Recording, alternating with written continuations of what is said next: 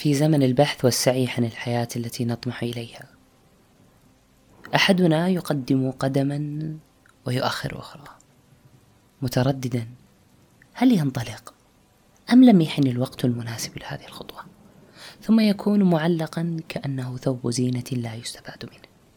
متى يجب أن تقول الآن حان وقت الجد؟ أين أنت من قول الشاعر؟ وما نيل المطالب بالتمني؟ ولكن تؤخذ الدنيا غلابا حلقة ممتعة ومتيقن بإذن الله أنها بتفيدك. شاركها من تحب ويحتاجها.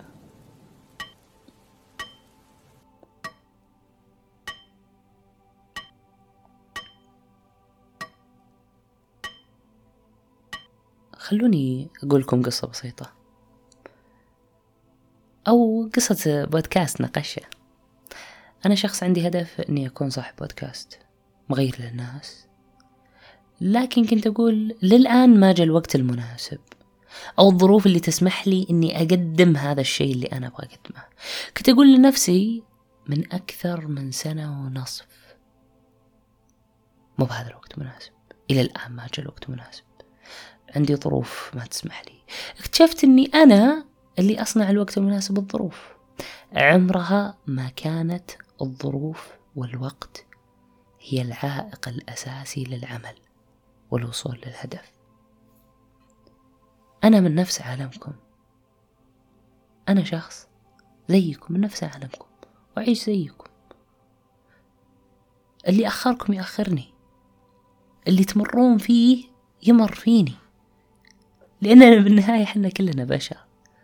جميع المشاعر والأحاسيس نحس فيها باختلاف وتفاوت نسبة الإحساس والشعور. لكن أكثر شيء أخرني إني كنت أقول لنفسي جاسر تراك إلى الآن تحتاج إنك تصقل نفسك. كنت أقول لنفسي وبعدين لمتى؟ إلى متى؟ كل مرة أقول أصبر شوي ما جاء الوقت المناسب. كانت هذه الأسئلة اللي أنا أسأل نفسي تجيب عليها نفسي أنه ترى كل تأخيرة فيها خيرة أنا مؤمن زي ما أنت مؤمن. أن أمر المؤمن كله خير. لكن إذا أنا كنت حاط هذا الحديث شماعة. هنا أنا أكون كسول وأتبع راحتي.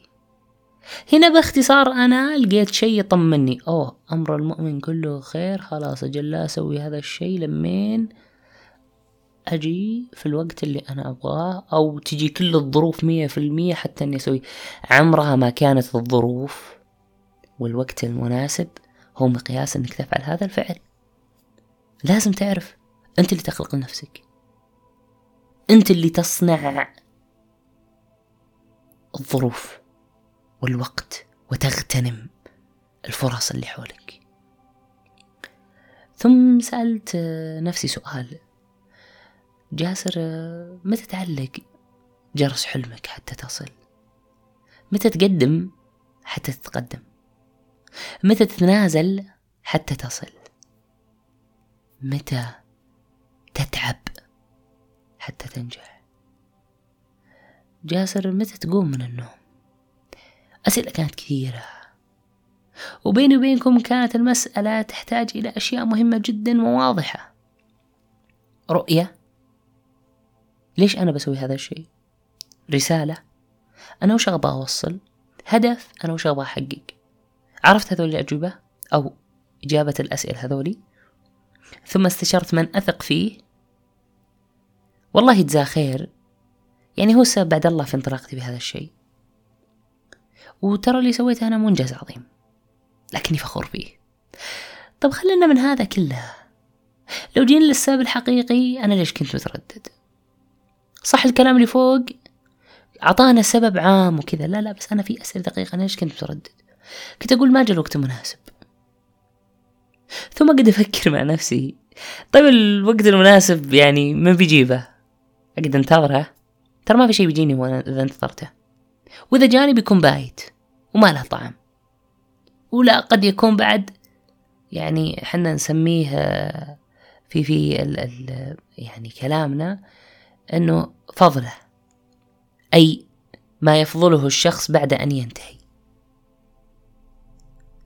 وبيجي واحد يعني وأنا كنت أقول بعد ما أعرف الهندسة الصوتية. أه وسبحان الله يعني أنا كنت أفكر هل بينزل علي وحي يعلمني إياها؟ قمت أحرك. هذا اللي كنت خاطب في نفسي. وأنا كنت أقرأ تغريدة لأخوي نايف يقول آه، أنت ما أنت بشجرة قمت أحرك. ثم جاني سؤال وش اللي يميزني عشان يسمعني أحد؟ للأمانة كنت أفكر وش اللي يميزني. ثم قعدت أفكر أتوقع بنسبة تسعة وتسعين بالمية الشيء اللي يميزني أنك أنت تسمعني. هذا الشيء اللي يميزني وهذا اللي أنا مؤمن فيه. ثم قلت أنا أخاف ما أنجح. والأمانة هذا السؤال ضحكني. يوم قعدت أجاوب على نفسي. كنت أقول ما شاء الله تخاف ما تنجح. على أساس أن الناجحين مولودين وهم ناجحين ومعهم شهادات ومقدمين مبدعين وبارعين. كذا. ولدوا وهم ناجحين.